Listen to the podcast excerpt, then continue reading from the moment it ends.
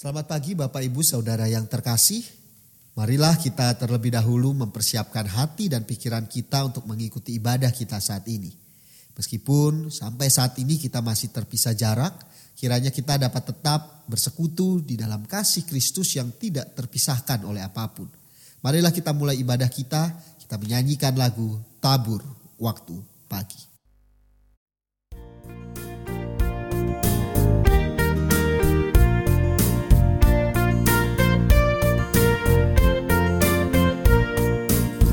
Tabur waktu pagi, tabur benih kasih, tabur waktu siang, terus sampai senja.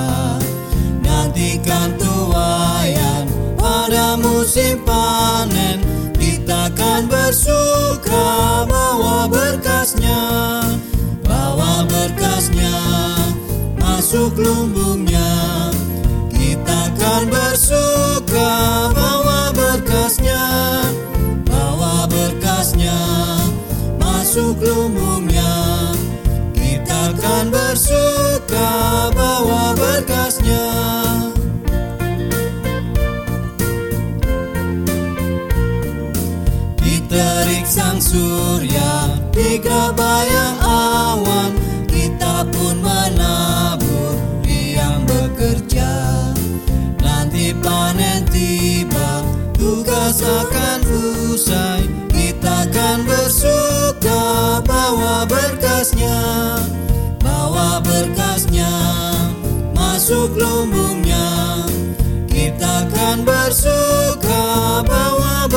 Berkasnya Bawa berkasnya masuk lumbungnya Kita akan bersuka bawa berkasnya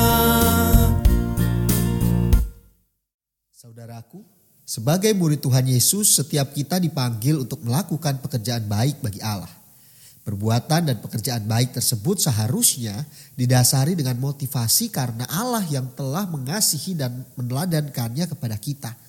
Sehingga sebagai rasa syukur kita melakukan apa yang Tuhan Yesus telah teladankan bagi setiap kita.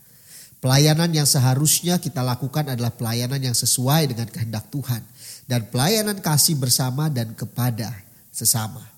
Ku berbahagia, yakin teguh.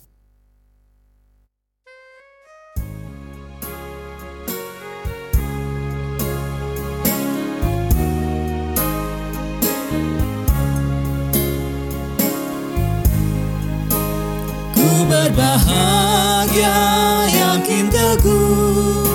Yesus abadi kepunyaanku. Aku warisnya ku ditebus. Ciptaan baru roh kudus. Aku bernyanyi bahagia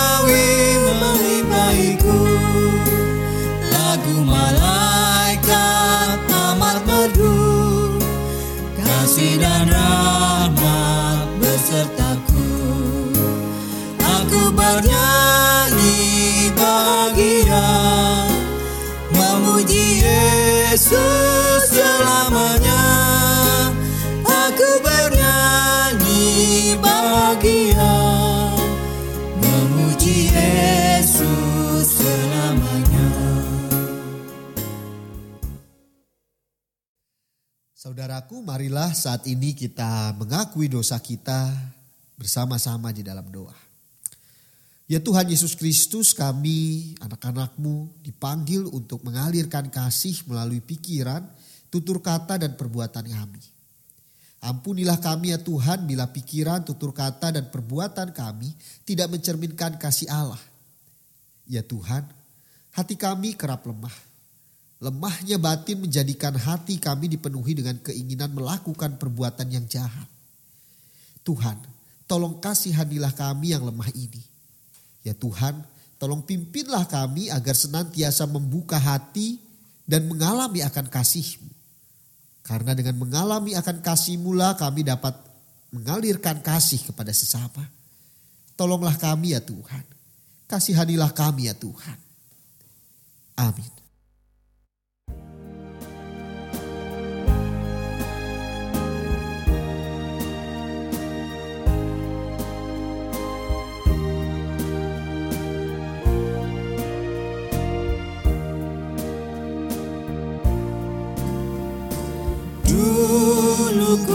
Ku tertindih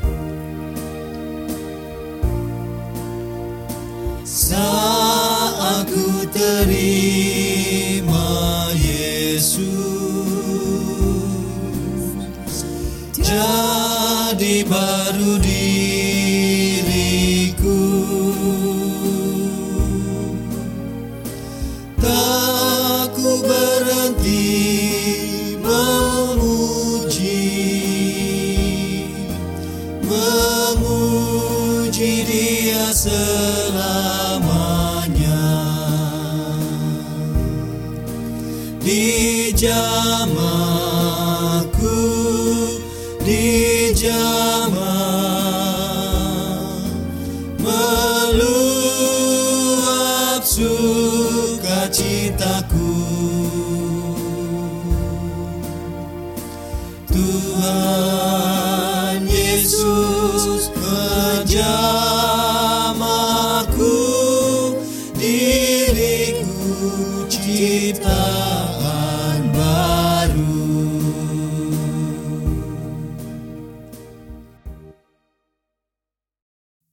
setiap orang yang mau bertobat, berita anugerah terambil dari 1 Yohanes 1 ayat 9 yang berkata, Jika kita mengaku dosa kita, maka ia adalah setia dan adil.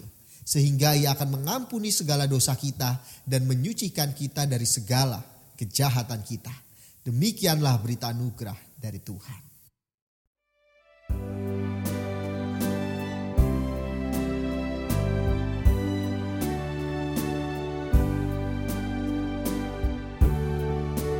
Mercusuar kasih Bapa memancarkan sinarnya. Namun suluh yang di pantai Kitalah penjaganya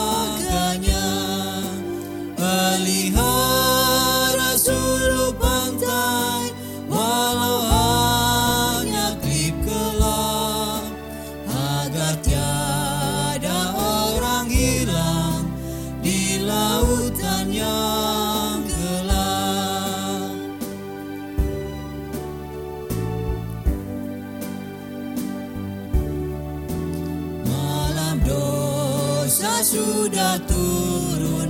Ombak dahsyat menyerang.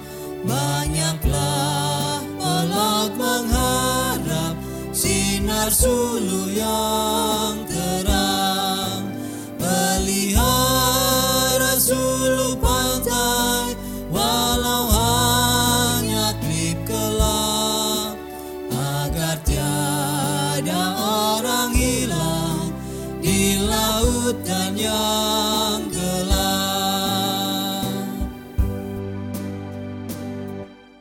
Marilah kita bersama-sama berdoa. Ya Allah Bapa kami, tuntunlah kami dalam pembacaan dan perenungan firman Tuhan hari ini. Ajaklah kami untuk mempersiapkan diri kami sepenuhnya sebaik mungkin agar kami mampu menerima sabda Tuhan dengan penuh sukacita. Di dalam nama Tuhan Yesus Kristus kami berdoa.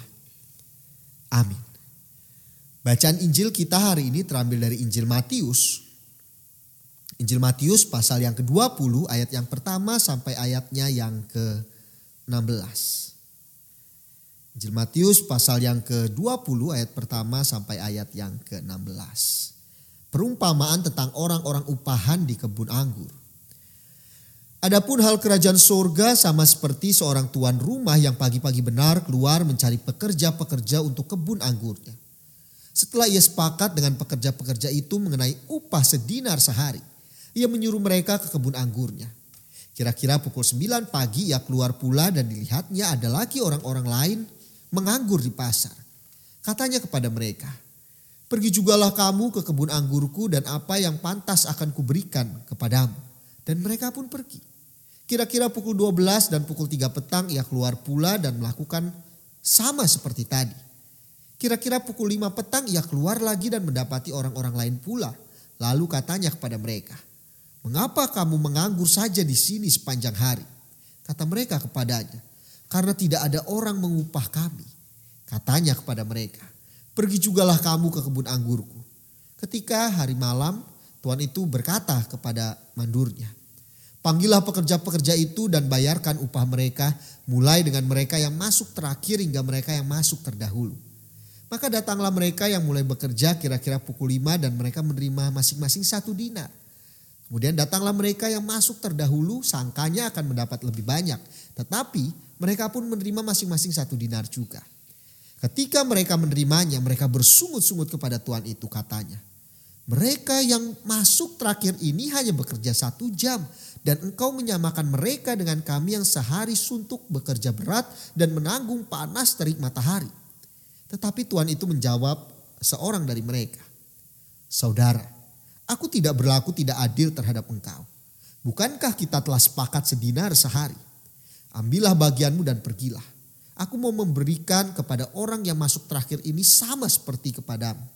Tidakkah aku bebas mempergunakan hakku, milikku menurut kehendak hatiku? Atau iri hatikah engkau karena aku murah hati? Demikianlah orang yang terakhir akan menjadi yang terdahulu dan yang terdahulu akan menjadi yang terakhir. Demikianlah Injil Tuhan Yesus Kristus yang berbahagia adalah bagi kita yang mau mendengarkan, memelihara dan dengan penuh sukacita melakukannya dalam kehidupan kita hari demi hari. Haleluya. Bekerja untuk Tuhan dengan sukacita. Saudaraku, apa yang ada di benak kita ketika kita mendengar kata bekerja?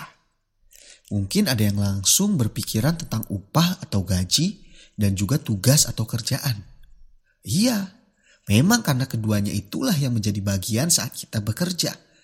Upah atau gaji sebagai hak kita untuk kita dapatkan ketika kita sudah bekerja. Dan tugas atau kerjaan adalah tanggung jawab kita sebagai seorang pekerja. Nah berbicara tentang bekerja, ada sebuah kisah tentang seorang bos di sebuah perusahaan besar yang tiba-tiba melakukan inspeksi mendadak ke pabriknya untuk melihat kinerja para karyawannya. Dan ketika ia sedang berkeliling di pabriknya, ternyata ia menemukan seorang pria muda yang tengah bersandar di dekat pintu. Nampaknya ia tengah bersantai. Di saat semua pekerja yang ada di ruangan itu sedang sibuk bekerja, namun dirinya bersantai, senderan di pintu.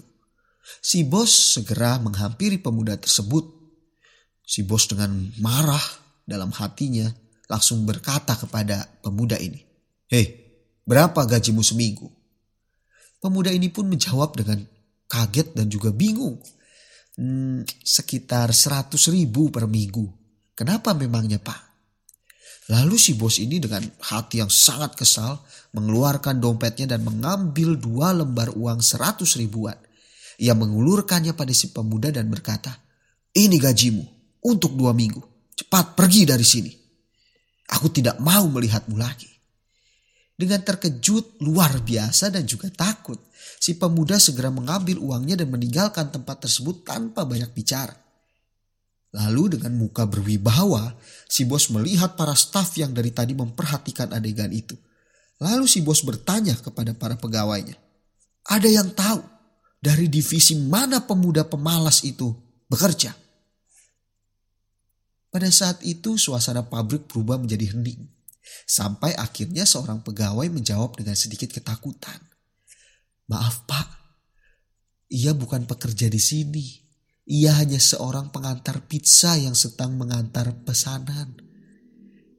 Saudaraku, memang ketika kita berbicara tentang bekerja, kedua hal ini menjadi lekat hubungannya.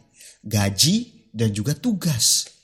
Kalau kita sebagai pekerja hanya menuntut gaji yang tinggi, tetapi kita mau mendapat tugas yang ringan, yang tidak mau berat-berat, itu akan menjadi tidak baik. Begitupun sebaliknya. Saudaraku, di dalam bahan bacaan Alkitab kita hari ini, itu juga berbicara tentang bekerja, tugas, dan upah. Tuhan Yesus pada saat itu sedang mendidik para murid dengan memberikan perumpamaan mengenai pekerja-pekerja di kebun anggur. Memang kebun anggur dan pemiliknya pada saat itu pada eh, kebiasaan budaya saat itu memang sudah menjadi simbol Israel dan juga Allah yang uh, memiliki Israel. Jadi kebun anggur itu Israel dan tuannya itu adalah Allah yang memiliki Israel. Itu sudah ada di perjanjian lama juga. Dan pada bagian ini dikisahkan bahwa pemilik kebun anggur pergi mencari pekerja bagi kebun anggurnya. Dia mencari dan menemukan pekerja di dalam lima waktu yang berbeda. Ada yang dari pagi-pagi sekali, ada yang dari jam 9, ada yang jam 12, ada yang jam 3 sore, dan ada yang jam 5 sore. Dan angkatan yang pertama yang bekerja seharian, uh, ia mereka menganggap diri mereka angkatan yang paling penting. Mengapa?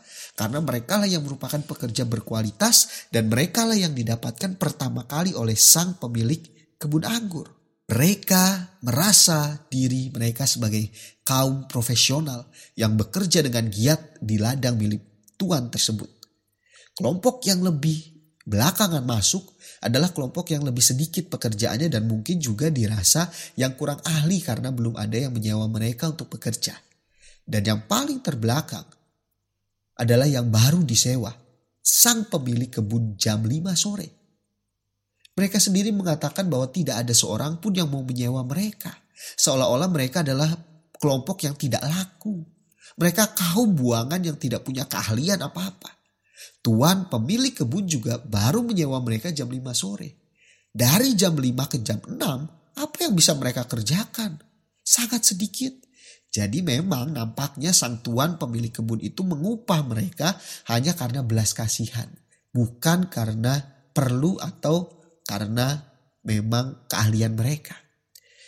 Tetapi yang lebih aneh lagi adalah bahwa pada waktu pembagian upah, tuan pemilik kebun anggur itu tidak mulai dari yang masuk terlebih dahulu. Tetapi ia mulai dari yang masuk jam 5 sore.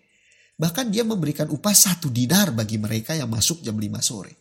Upah untuk kerja satu hari penuh. Mereka hanya bekerja satu jam, tetapi diperhitungkan upah sehari penuh. Pastilah ini membuat pekerja-pekerja lain bersemangat. Berpikir, wah kalau yang datang jam 5 sore saja dapatnya satu dinar. Berarti kalau aku yang sudah bekerja 12 jam berarti dapat 12 dinar. Kalau mereka yang disewa hanya karena belas kasihan saja diberi satu dinar, apalagi kami yang profesional, mungkin itu yang ada di benak pikiran mereka. Di dalam ayat 9 dikatakan bahwa mereka yang telah mulai bekerja lebih dahulu merasa akan mendapat lebih banyak lagi. Tetapi kemudian mereka sangat kecewa. Mengapa? Karena mereka juga mendapat satu dinar sehari. Kalimat mereka di ayat 12 menunjukkan bahwa mereka ada golongan yang masuk pertama kali. Yaitu yang sudah seharian penuh bekerja keras. Mereka bersungut-sungut bukan karena diperlakukan tidak adil. Mereka bersungut-sungut karena mereka tidak diberikan perlakuan lebih spesial daripada yang masuk jam 5 sore. Upah satu dinar adalah upah untuk bekerja seharian penuh. Sehingga sebenarnya ketika mereka mendapat satu dinar itu sudah cukup. Karena memang itu, itu sudah kesepakatan mereka juga dari awal. Mereka malah marah. Karena belas kasihan yang diterima oleh yang masuk jam 5 sore kok sama dengan mereka. Nah saudaraku, inilah penyakit orang yang masuk terlebih dahulu. Mereka merasa berhak, merasa layak dan sudah sepantasnya diberlakukan paling istimewa. Mereka merasa bahwa keberadaan mereka di kebun itu adalah karena kemampuan mereka. Tetapi yang masuk belakangan apalagi yang masuk jam 5 sore mereka sadar akan anugerah. Mereka tahu keberadaan mereka di kebun anggur hanyalah karena belas kasihan si pemilik kebun anggur. Itulah sebabnya mereka tidak pernah merasa diri layak. Apalagi merasa diri berjasa. Sebaliknya dengan yang masuk pertama kali mereka sangat mudah merasa berjasa dan sangat mudah meremehkan orang lain karena mereka merasa yang paling pantas untuk menerima sesuatu dari tuannya tersebut, apalagi penghargaan. Saudaraku, marilah saat ini kita melihat keberadaan diri kita masing-masing. Mungkin ada saja orang-orang yang merasa diri layak. Ada orang-orang yang memandang rendah orang lain yang secara rohani sepertinya jauh di bawah mereka. Orang-orang ini tanpa sadar sedang berada di dalam dosa kesombongan. Orang-orang yang seperti ini tanpa sadar sedang berada di dalam dosa kesombongan yang sangat dibenci Tuhan. Orang-orang yang seperti ini tanpa sadar merasa diri lebih baik daripada orang lain. Inilah kesesatan yang sangat berbahaya. Biarlah mulai saat ini kita mengawasi diri kita masing-masing. Adakah perasaan menganggap diri layak dibandingkan yang lain? Adakah perasaan menganggap diri lebih baik secara iman daripada orang lain? Adakah perasaan meremehkan yang lain? Jika ada, marilah kita segera mematikan itu sebelum dosa itu perlahan-lahan menggerogoti kita dan akhirnya mematikan kita. Sehingga kalau kita tidak ada pemikiran yang seperti ini, yang negatif seperti ini, membuat kita akan siap bekerja untuk Tuhan. Karena kita tahu kita bekerja untuk Tuhan.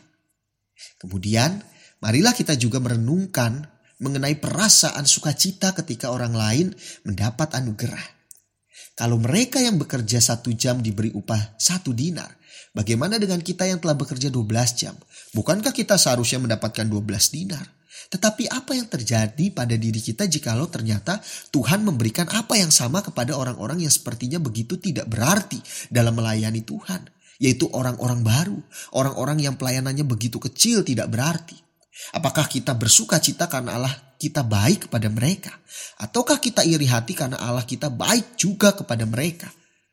Orang yang kerohaniannya baik akan bersuka cita karena Allah baik kepada mereka yang tidak layak.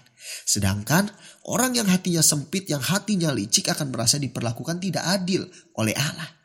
Lalu yang manakah kita? Saudaraku, marilah kita terus belajar untuk senantiasa bekerja untuk Tuhan dengan sukacita. Karena kita melihat Tuhan berkarya baik bagi kita, Tuhan berkarya bagi sesama kita, di situlah kita merasakan sukacita di dalam Tuhan. The Lord bless you and keep you.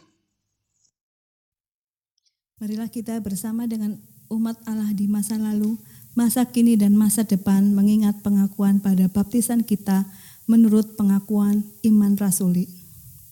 Aku percaya kepada Allah, Bapa yang Maha Kuasa, Kalik langit dan bumi, dan kepada Yesus Kristus, anaknya yang tunggal Tuhan kita, yang dikandung daripada roh kudus, lahir dari anak darah Maria, yang menderita sengsara di bawah pemerintahan Pontius Pilatus, disalibkan, mati dan dikuburkan. Turun ke dalam kerajaan maut, pada hari yang ketiga, bangkit pula dari antara orang mati, naik ke surga, duduk di sebelah kanan Allah Bapa yang Maha Kuasa. Dan dari sana ia akan datang untuk menghakimi orang yang hidup dan yang mati. Aku percaya kepada Roh Kudus, gereja yang kudus dan am, persekutuan orang kudus, pengampunan dosa, kebangkitan orang mati, dan hidup yang kekal. Amin. Marilah saat ini kita bersama-sama menaikkan pokok-pokok doa syafaat kita. Ya Tuhan Yesus Kristus, kami bersyukur kembali pada minggu hari ini kami diingatkan. Bagaimana seharusnya kami menjalani kehidupan kami sebagai anak-anak Tuhan. Harusnya kami menjalaninya dengan penuh sukacita. Walaupun mungkin ada banyak tugas yang harus kami jalani sebagai anak-anak Tuhan. Tetapi kami menjalannya dengan penuh sukacita karena kami tahu. Sebagai tanda ucapan syukur kami karena Tuhan telah menebus kami. Telah mengasihi kami terlebih dahulu. Tolong pimpin dan sertai kami ya Bapa. Begitu juga dengan keadaan kami saat ini. Di mana sudah kurang lebih enam bulan kami berada di tengah-tengah keadaan yang serba terbatas. Banyak dari kami pun yang mungkin akhirnya merasakan banyak hal. Entah itu senang, entah itu susah, sedih, bercampur aduk luar biasa. Tidak jarang juga mungkin ada di antara kami yang akhirnya keluar keluhan demi keluhan. Tolong pimpin kami ya Bapak, ingatkan kami. Agar kami dapat tetap fokus untuk menjalani hidup kami, bukan melihat penderitaan yang ada, tetapi kami siap untuk melakukan yang terbaik bersama dengan Tuhan. Karena di keadaan apa pun hidup kami, ada Tuhan yang selalu berjalan bersama dengan kami. Kami bersyukur juga ya Tuhan. Kami juga memiliki pemerintah yang selalu sigap untuk menghadapi segalanya. Dan namun juga kiranya juga Tuhan mau tetap memberkati pemerintah kami agar mereka juga boleh benar-benar bersinergi satu dengan yang lain. Mereka dapat melakukan yang terbaik untuk memutus mata rantai penyebaran COVID-19 ini. Ajak kami sebagai masyarakat juga memiliki kesadaran yang tinggi untuk menjaga kesehatan kami, kebersihan kami, mengutamakan protokol kesehatan yang sudah diterapkan ataupun yang sudah diberikan oleh pemerintah. Tolong pimpin dan sertai kami semua ya Bapak. Ajak kami juga untuk melihat keberadaan sesama kami sehingga kami pun mau mendoakan mereka. Mungkin ada di antara mereka yang sedang memiliki berbagai macam pergumulan. Biarlah kiranya mereka juga boleh Tuhan sertai, Tuhan pimpin, Tuhan kuatkan untuk menjalani hari-hari yang mungkin tidak mudah ini. Terima kasih ya Bapak, pakai kami sebagai perpanjangan tangan Tuhan untuk menyentuh mereka, untuk menyadarkan mereka. Terima kasih ya Tuhan. Kami juga mau bersama-sama menaikkan doa kami untuk keberadaan gereja-gereja Tuhan. Baik kami yang sudah melakukan ibadah secara onsite ataupun masih melakukan ibadah secara online. Tapi biarlah kiranya apa pun yang kami lakukan, kami, kami tetap menjaga protokol kami, protokol kesehatan, dan juga kami juga tetap memelihara iman kami kepada Tuhan. Karena itulah yang utama. Terima kasih ya Tuhan Yesus Kristus. Kami juga mau bersama-sama menaikkan doa Bapa kami. Seperti yang sudah Tuhan ajarkan kepada kami. Bapa kami yang ada di surga, dikuduskanlah namamu. Datanglah kerajaan, jadilah kehendakmu di bumi seperti di surga. Berikanlah kami pada hari ini makanan kami yang secukupnya. Dan ampunilah kami akan kesalahan kami seperti kami juga mengampuni orang yang bersalah kepada kami. Dan janganlah membawa kami ke dalam pencobaan, tetapi lepaskanlah kami daripada yang jahat. Karena engkaulah yang empunya kerajaan dan kuasa dan kemuliaan sampai selama-lamanya. Amin. Hari ini kita tetap bersyukur dengan menyerahkan persembahan kepada Tuhan.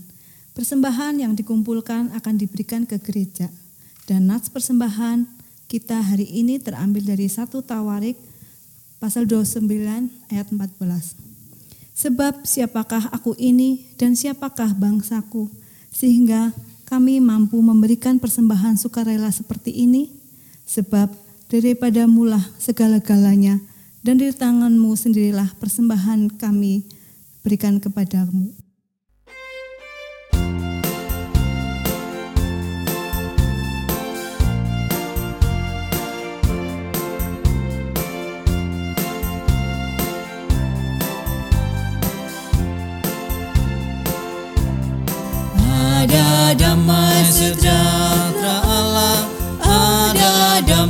Sejahtera Allah.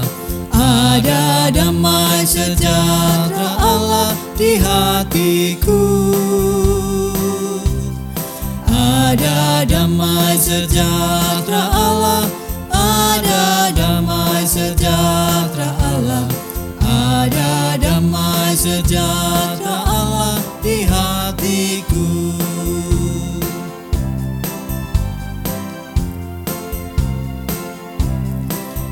Kasih Allah berlimpah-limpah.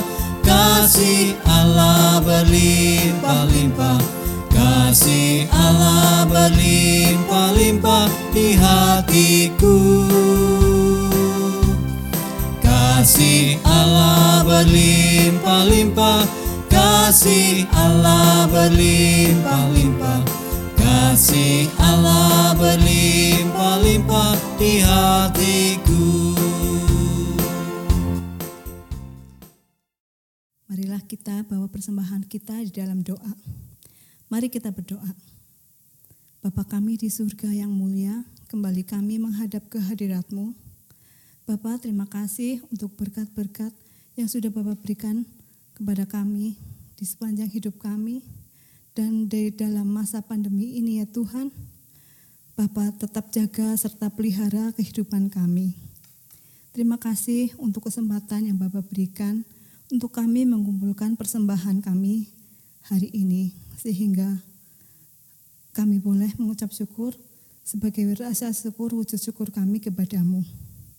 Kiranya persembahan ini Bapak sucikan serta kuduskan dan dengan hikmat daripadamu Majelis Jemaat GKIDI Panjaitan boleh mempergunakannya untuk kebesaran dan kelebaran kerajaanmu di gereja kami ini. Kami naikkan doa ini dalam nama putramu yang tunggal, Tuhan kami Yesus Kristus. Amin. Saudaraku, marilah kita belajar untuk mengerti dan memahami bahwa semua orang percaya pada hakikatnya dipanggil untuk hidup bekerja dan melayani Tuhan dengan penuh sukacita. Kirimlah pelita Injili berkumandang suara dari seberang.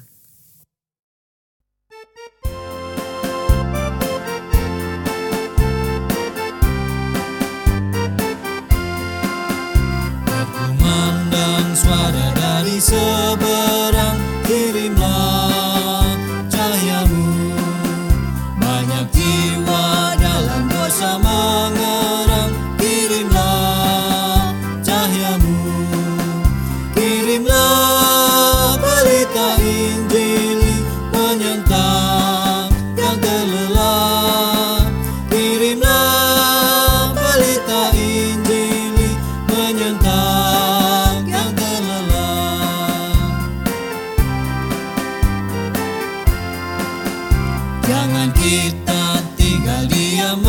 mendengar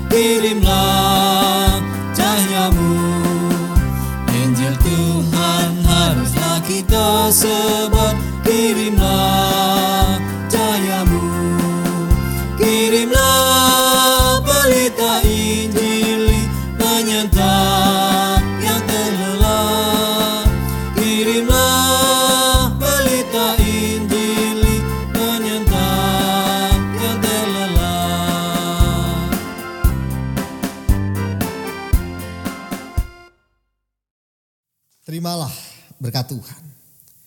Tuhan memberkati dan melindungi engkau. Dia menjaga engkau menghadapi pergumulan. Dia menemani engkau di masa-masa sulit saat ini.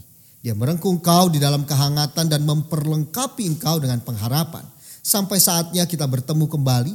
Kiranya persekutuan kasih Allah Bapa, Anak dan Roh Kudus senantiasa menyertai engkau kini dan sampai selama-lamanya. Amin.